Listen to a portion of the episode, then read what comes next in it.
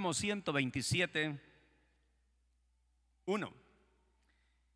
Si el Señor no edifica la casa, en vano se esfuerzan los albañiles, tiene mi versión. Si el Señor no cuida la ciudad, en vano hacen guardia los vigilantes. En vano madrugan ustedes y se acuestan muy tarde para comer un pan de fatigas. En su versión estará de dolores tal vez. Porque Dios concede el sueño a sus amados. Los hijos son una herencia del Señor, los frutos del vientre son una recompensa. Como flechas en las manos del guerrero son los hijos eh, de la juventud. Dichosos los que llenan su aljaba con esa clase de flechas. No serán avergonzados por sus enemigos cuando litiguen con ellos en los tribunales. Bendito Dios y Padre, queremos que tú nos guíes durante este mes de noviembre hacer énfasis en lo que tu palabra dice eh, con respecto a la familia, con respecto al hogar. Dios de la gloria, reconocemos que sin ti no somos nada. Reconocemos que necesitamos tenerte a ti como centro de nuestras vidas, de nuestra familia, y todo fluye normalmente, porque tú eres el diseñador perfecto del matrimonio, y ayúdanos, oh Dios, a tanto varones como mujeres, y también a los hijos, a no aplastar botones inadecuados que desprogramen esa creación preciosa tuya que es el matrimonio y la familia. Te damos gracias por cada corazón dispuesto en esta mañana a dejarse desafiar por tu palabra. Te amamos en Cristo Jesús. Amén. Cuando hablamos, amados hermanos, de la familia, del hogar, siempre debemos reconocer algo importante y siempre parto de esto. La relación marital es una unidad de orden espiritual primordialmente, psicoafectiva emocional, sexual y también legal y financiera. Y queremos reconocer que si lo espiritual no está moviendo lo corpóreo, nada va a suceder. Y por eso queremos hacer énfasis en lo que la escritura dice con respecto a la familia. Si Jehová no edificare la casa, dice, en vano trabajan los edificadores. Hoy arrancamos esta serie sobre la familia. El propósito de esto siempre va a ser que la iglesia pueda tener familias fuertes y por ende la iglesia aporte a esta sociedad tan debilitada con esos hogares fortalecidos, no en la opinión humana, sino fortalecidos en el cuidado y protección y dirección divinas.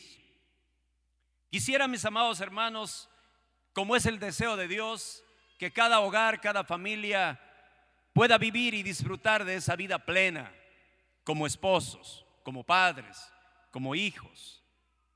Que para ellos sea el hogar un remanso donde ellos vienen a recargar muchas veces energías y fuerzas y no vienen y se topan más bien y se enfrascan mirando la tristeza a veces de la esposa o del esposo o la tristeza que lleva un conflicto que no se puede solucionar. El dicho es claro, las familias fuertes van a crear también sociedades fuertes. Como iglesia siempre haremos énfasis en esto, a pesar que los organismos eh, que son del gobierno no pongan énfasis en esto y estén buscando otras aristas para solucionar los conflictos sociales. Nosotros creemos que el hogar tiene que volver a las sendas antiguas, a dejarse guiar por nuestro Dios. La familia se encuentra amenazada por muchos factores, tanto internos como también externos, que tratan de destruirla. Pero mis hermanos, la causa principal por la que las familias en la sociedad están pasando tantos problemas y en muchos casos destruyéndose es porque no han tomado en cuenta las normas de Dios. La Biblia es nuestro manual. Ahí el varón encuentra lo que él puede y no puede hacer. Ahí la mujer encuentra lo que puede y no puede hacer. Cuando el hombre y la mujer deliberadamente toman decisiones y aplastan inadecuadamente botones, ¿no es cierto?, en lo relacional que no deben haberlos aplastado, viene el conflicto y muchas veces viene la destrucción. ¿Por qué ese descuido? Porque a veces deliberadamente rechazamos o porque quizá nunca han sido enseñadas o porque no le hemos dado la importancia divina, de vida en nuestra vida. En nuestros tiempos, cada parte de la pareja va a llegar al matrimonio con cantidad de ideas, costumbres. Muchas veces no tienen nada que ver con los principios cristianos. Y aunque al inicio para ellos es lo más normal, con el tiempo, mis amados hermanos, se convierte en la causa de la destrucción de su matrimonio. Y algo preocupante, mi amado hermano, es que gran cantidad de parejas que se podrían considerar cristianas porque asisten a una congregación están pasando los mismos problemas de las parejas no cristianas, aunque dicen conocer a Dios. Mis amados hermanos, la causa de esto es que no se está construyendo el matrimonio sobre los mandamientos y consejos de la palabra de Dios. Se ha buscado algunas cosas para ir construyendo relaciones. A veces dos, tres, cuatro, cinco, diez, quince, veinte años. Han venido parejas de 30 años de casados que han llegado a un punto ya de quiebre, de no avanzar más como pareja. Y mis amados hermanos, la conclusión a lo que llegan todas estas parejas es a que Dios no ha sido tomado en cuenta en su relación. Algunos de ellos lo hacen, hacen caso y buscan de Dios, toman la iniciativa de hacerle a Jesús Señor y Salvador, pero otros se van acomodando, parchando un poco, contentos porque ya al menos no se separaron. Pero eso es simplemente un paliativo porque estamos seguros lo que dice la escritura. Si Jehová no edificare la casa, en vano van a trabajar los edificadores, consejeros matrimoniales, terapistas familiares. En vano se va a trabajar si Jehová no es tomado en cuenta como el constructor de esta familia que ha descubierto que está en grave peligro de destrucción y buscaba una solución para sus problemas. Los que aceptamos la Biblia como la palabra inspirada de Dios, creemos firmemente que Dios tiene un plan perfecto para el matrimonio. ¿Cómo descubrimos este plan perfecto? Por medio del estudio a conciencia de las sagradas escrituras, mis hermanos. Dios es el creador de la familia y ha puesto en sus manos un manual en nuestro idioma para podernos enriquecer de esas verdades espirituales y poder ser líderes efectivos como esposos y también las esposas ayuda idónea para que este liderazgo no fracase. Lo que nos trata de enseñar el salmista acá en el Salmo 127.1 es que en vano tratamos de hacer cosas excluyendo al Señor. Algunos han construido un hogar, algunos han adquirido bienes, muchos bienes como pareja, y a último rato se destruye la relación. ¿De qué le ha servido? Muchas veces para el conflicto, en la partición de los bienes. En vano a veces se hacen muchas cosas. Es inútil, hermanos, realizar cualquier trabajo sin tomar en cuenta a Dios. No vamos a poder edificar un hogar estable y feliz sin tomar en cuenta la dirección y las normas de Dios y esperar su bendición. Nuestro Dios debe ocupar el principal lugar dentro de nuestra familia. No como ese adorno que pasa en una mesita ahí, ¿no? O como el doctor a quien acudimos cuando estamos con dolor del diente o alguna situación. Debemos entender que Dios está en su trono, gobernando con justicia y equidad. Y quienes necesitamos de Él somos nosotros. No es nuestro Dios. Si usted no te interesa, a Dios no le pasa nada. Él sigue siendo Dios. Quien sí necesita nosotros, míseros humanos, que sin su ayuda no vamos a poder caminar, ni individualmente ni relacionalmente. Hay un texto en Eclesiastés que muchas veces nosotros lo vamos a conectar con la relación. Mejor son dos que uno. La cuenta de tres hilos dice, no se rompe fácilmente. Y a veces esta alegoría la llevamos al matrimonio. La pregunta aquí, hermanos, es cómo está su hogar. Como una cuerda de dos hilos que el uno jala para un lado, el otro para el otro lado, o está como una de tres hilos, unida por esa tercera que es fuerte, es como un cable de acero. Ese es Dios, el lugar principal dentro de tu familia, que tu matrimonio debe estar ubicado Dios. Ahí funciona el asunto.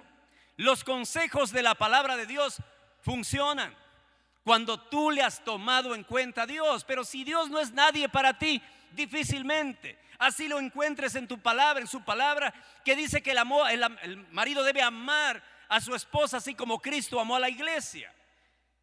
Si tú lees pero no aceptas como autoridad la palabra de Dios para tu vida, no va a pasar nada. Así sea que la mujer encuentre que tiene que sujetarse al esposo, que tiene que respetar al esposo, lo dice la palabra. Y si ella dice, ¿y quién dice? Te lo dice Dios. Y está en ti reconocer la autoridad de Dios o decir, bueno, eso es lo que han dicho. Aquí estamos, mis amados hermanos, para reconocer que la palabra de Dios es autoridad, tanto para el hombre como la mujer, si queremos que funcione porque Dios diseñó el matrimonio funcionando, el hombre y la mujer lo han hecho disfuncional. Hay que pegar una llamada entonces a quien sabe y quien diseñó, que es Dios, para empezar a corregir las cosas que hicimos mal y no volver a aplastar esos botones inadecuados que desprograman esto precioso que es el matrimonio y la familia. Cuando Dios comenzó, mis amados hermanos, el mundo, Él puso un ambiente perfecto, todo lo necesario para una vida fructífera y placentera.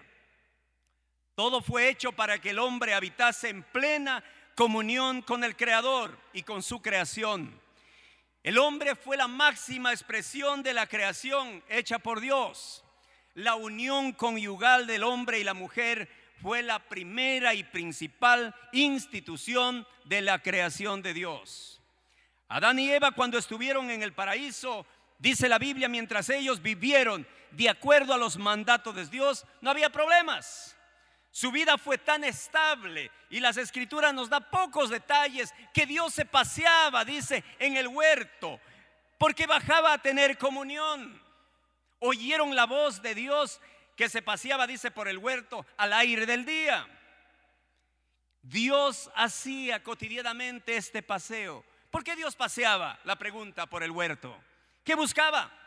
Mi hermano estaba buscando siempre que esa creación perfecta que él hizo, ese compañero, esté allí para comunicarse. Dios creó a Adán y Eva para que mantuviesen una amistad íntima con él. La presencia de Dios estaba continuamente con ellos como un cordón de tres cuerdas. Dios debe ser, mis amados hermanos, como el sol para los planetas. Estos se encuentran girando alrededor de Él cumpliendo un ciclo, vez tras vez. Porque si alguno de los planetas se saliera de su órbita, habría una catástrofe en el universo. Todo estaba creado a perfección.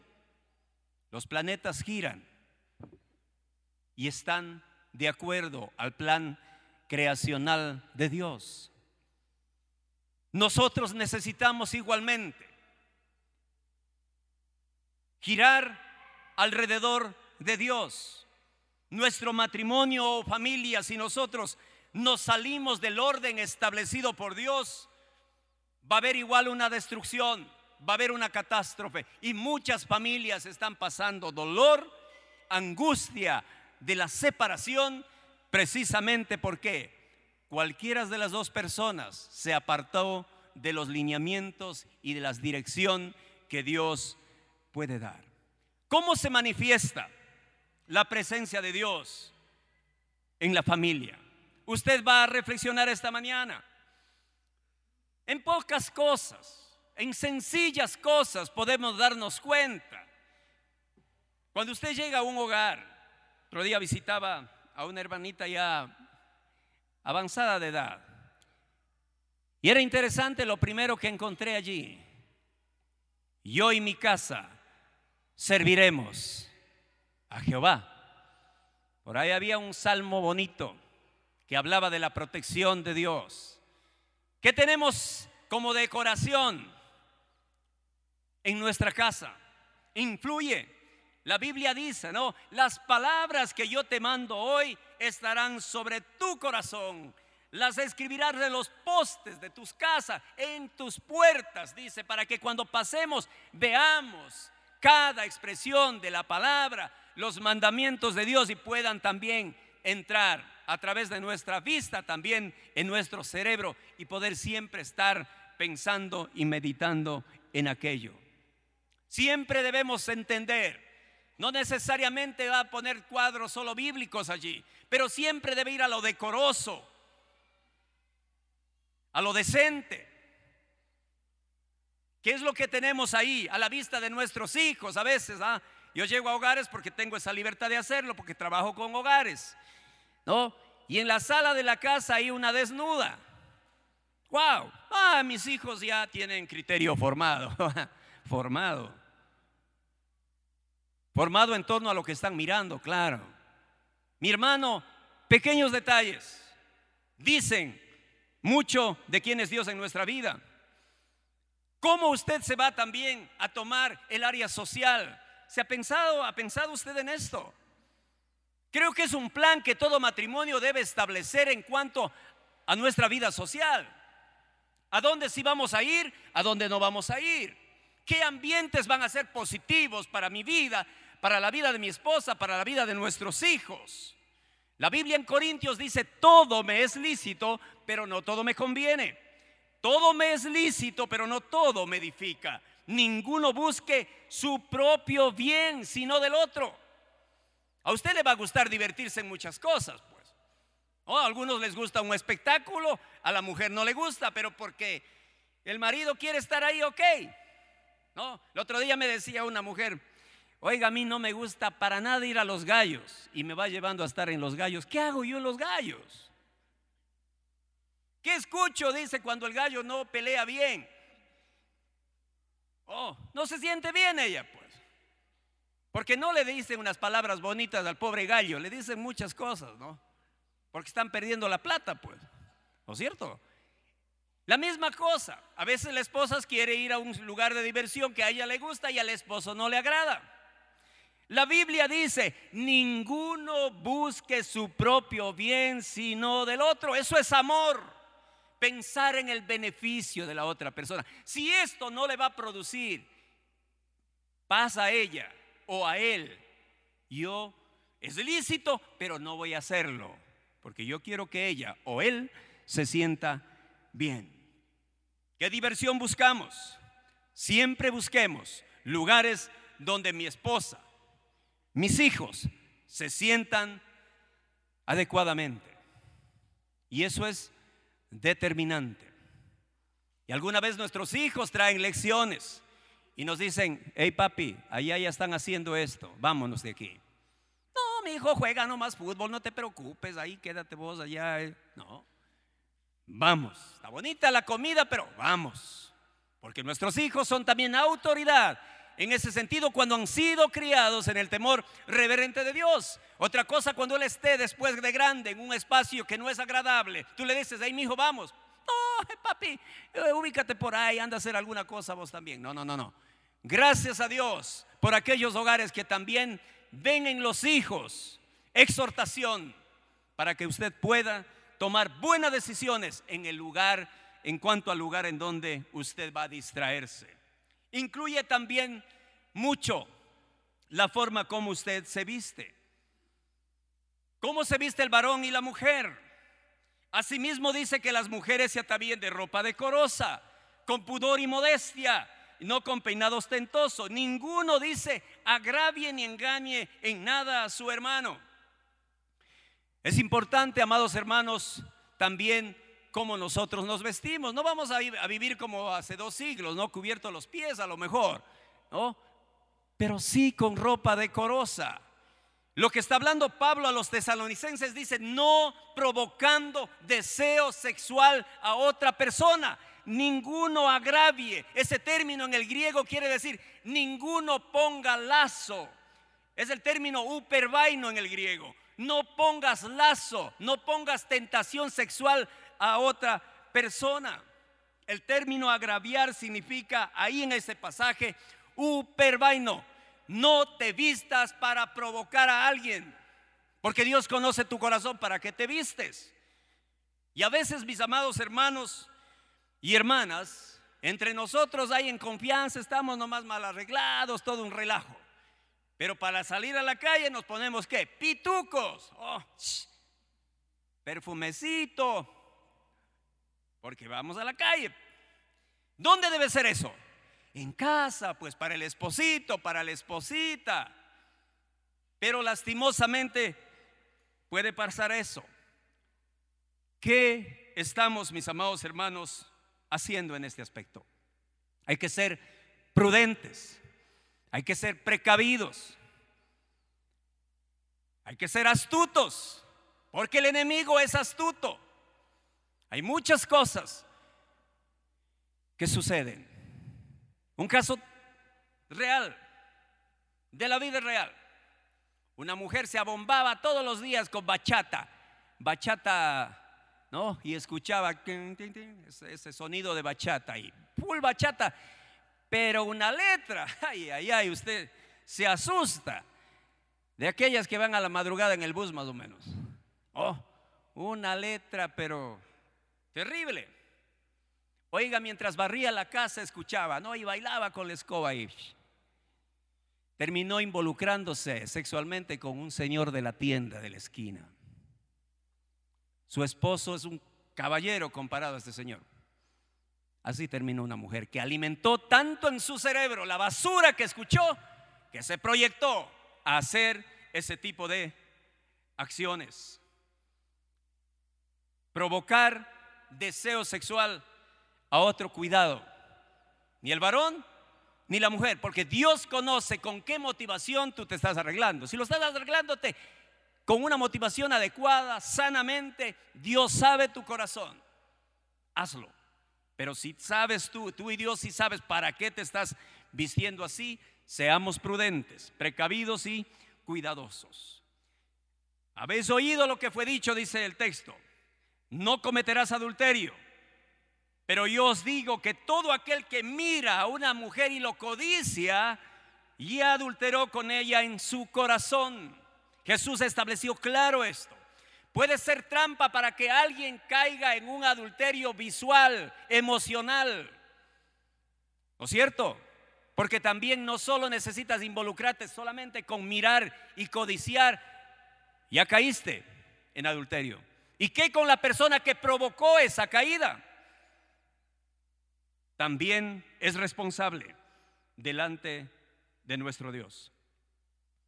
Algo que incluye bastante en nuestra relación marital es cuál es nuestro círculo. Qué tremendo, cómo influye el círculo. Hace algún tiempo había un círculo de amigos, más o menos edades, tipos eh, similares edades, que llegaron a una institución X a laborar allí. Era interesante. Venía uno Venía otro, venía otro y toditos, estoy hablando ocho parejas, ocho parejas estaban viviendo la misma situación.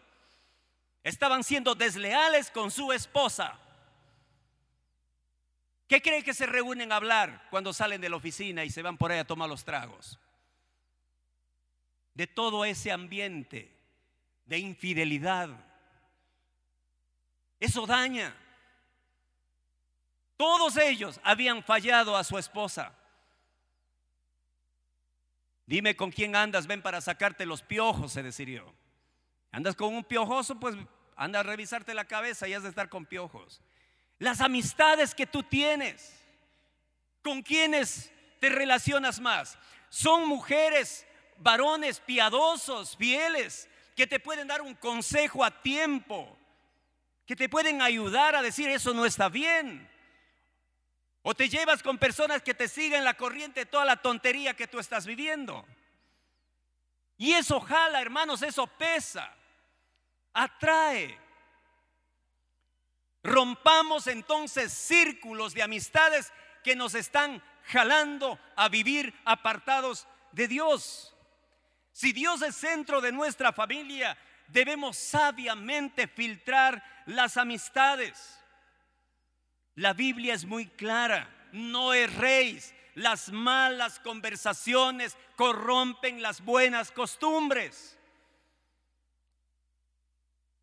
Si vamos a ponerle a Dios como centro de nuestra vida, entonces sigamos su consejo. No puedo estar en un círculo de amigos o de amigas donde las conversaciones llevan a todo lado menos que a honrar a nuestro Dios. Las malas conversaciones van a corromper esas buenas costumbres que tú has tenido, porque da tanto del agua al cántaro que se rompe. Es importante esto, hermanos, si queremos llegar a formar un matrimonio que permanezca hasta que la muerte nos separe, debemos vivir de acuerdo a las normas y consejos de Dios manifestados en su palabra. Dios diseñó el matrimonio. Dios quiere que tu matrimonio no fracase. Dios no quiere el divorcio porque aborrece el repudio. Pero Moisés dice mandó a dar carta de divorcio. ¿Por qué? Por la dureza del corazón del hombre. Porque a veces la mujer se vuelve dura ante el consejo de Dios el varón igualmente se cierra en lo suyo y no hace caso al consejo de Dios, por ende, ahí no hay mediación. Siempre que trabajamos en mediación relacional desde la perspectiva de Dios, tiene que estar el centro, que es Dios. Y si tú te separaste de alguien, ¿no es cierto? Porque no quería eh, ponerle a Dios como centro de su vida, la Biblia es, importante y dice, déjale que se vaya. Pero si esta persona dice, en otras palabras, no regaña de Dios y está allí, no tienes licencia para separarte. Porque el divorcio no estaba en el plan original de Dios. Porque después del divorcio viene la destrucción, viene lo terrible, lo difícil. Y quienes han pasado este valle pueden dar testimonio de lo difícil que es.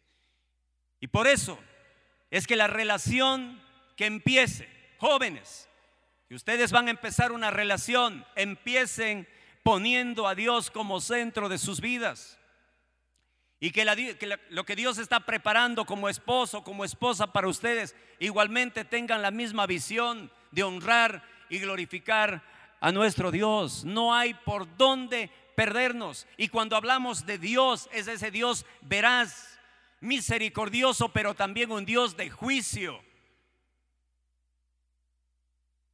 Un Dios que corrige, que reprende, que disciplina. Un Dios real. Y aquí es mucho, mis amados hermanos, cuidado con estas doctrinas que están asomando ahora, ¿no? Bastante livianas. No te preocupes, levántate. Avancemos. No pasa nada. Dios te abraza igual. Vamos, sigamos. Juan es bien claro. El que permanece en el pecado no es de Dios. ¿Por qué dice? Porque le ha hecho a Dios mentiroso y la verdad no está en él. Cuidado con esa doctrina equivocada. O haces lo que haces, bueno, Dios no puede echarse para atrás, yo ya soy salvo y solo me voy a perder un galardón, nomás una coronita, la de justicia, tal vez la otra, me voy a... Ay, yo ya soy salvo, vivo como me da la gana, hago lo que me da la gana y yo ya soy salvo. No, mis queridos hermanos, eso no encuentra en la escritura usted. Volvamos como iglesia, como familias, a las sendas antiguas, a reconocer la soberanía de Dios, su autoridad. Ese Dios que la gente temblaba solo con escuchar su voz. decían Moisés, anda a hablar tú, nosotros no queremos, tenían miedo. Y ese es el temor reverente que debe existir. A pesar de vivir en la gracia, no debemos vivir en la desgracia, pues. Debemos seguir honrando con temor y temblor a nuestro Dios, porque es fuego consumidor, así como es un Dios de misericordia. Mis queridos hermanos, el hogar es una institución hermosa. Quienes gozamos de familias, qué lindo que es. Pero también es una responsabilidad seria, porque tras de nosotros vienen generaciones que pueden ser de bendición a una sociedad. O podemos traer generaciones tal vez que se aparten de Dios y más bien vayan a incendiar más lo que ya está incendiado de la sociedad. Y si alguna vez fallaste en tu relación, fracasaste en tu relación, no permitas que fracases de nuevo. Permite que Dios gobierne tu área emocional, sexual, espiritual y puedas hacerle centro de tu vida y te dé también la dirección adecuada qué pasos dar en materia de involucramiento relacional. Dios es fiel, Dios es misericordioso, pero vuelvo a decirte, si Jehová no edifica la casa, en vano trabajan los edificadores. De balde, dice, te madrugas, de mañanita, dice la Biblia ahí. Oh, a sacarte el aire trabajando ahí. Cuando al final de cuentas se perdió la familia. ¿De qué te ha servido? De nada. Tristeza, dolor, pleitos por los bienes. Y eso es lo que viene. Dolor tras dolor. Dios quiere librarnos de todo eso si ponemos a Dios como centro, centro de nuestras vidas. Y reconocemos esto, que es palabra de nuestro Dios. Y que esto no ha pasado de moda, es actual para nosotros, los que vivimos en este tiempo con la licencia de nuestro Dios. Quiero, mis amados hermanos, que oremos en esta mañana. Que Dios sea propicio con nuestros hogares. Recuerde que el blanco perfecto para el enemigo es destruir familias, destruir hogares. Eso es lo que quiere. Necesitamos cuidado y protección de parte de nuestro Dios. Y necesitamos que los jóvenes que hoy tenemos que están escépticos del matrimonio, dice, ¿qué tal si me va mal? Puedan encontrar firmeza, seguridad y confianza en que con Dios sí hay cómo llevar adelante una relación. Pongámonos de pie, hermanos, para orar.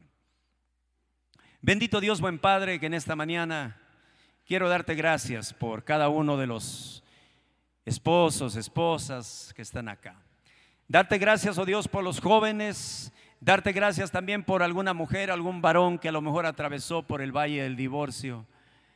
Te ruego que tú seas poniendo paz en sus corazones y sobre todas las cosas que ellos puedan ponerte a ti como centro de sus vidas para de aquí, Señor, no errar en el blanco y poder glorificarte a ti con las decisiones futuras.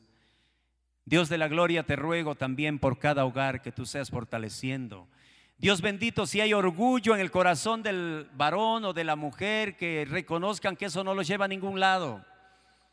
Que en humildad reconozcan sus errores y puedan, Señor bendito, volverse a ti en obediencia y empezar a caminar corrigiendo las cosas que están inadecuadas. Y si hay dificultades, oh Dios amado, y están viviendo y quieren aparentar que no es así, tampoco va a servir de nada porque tú conoces aquello. Y que no vengan buscando ayuda cuando ya no hay nada que hacer. sino que pronto, Señor, se den cuenta cuando está la relación bastante complicada y busquen ayuda y dirección de personas que pueden orientarles en una mediación adecuada, hacerles ver desde otra perspectiva el problema.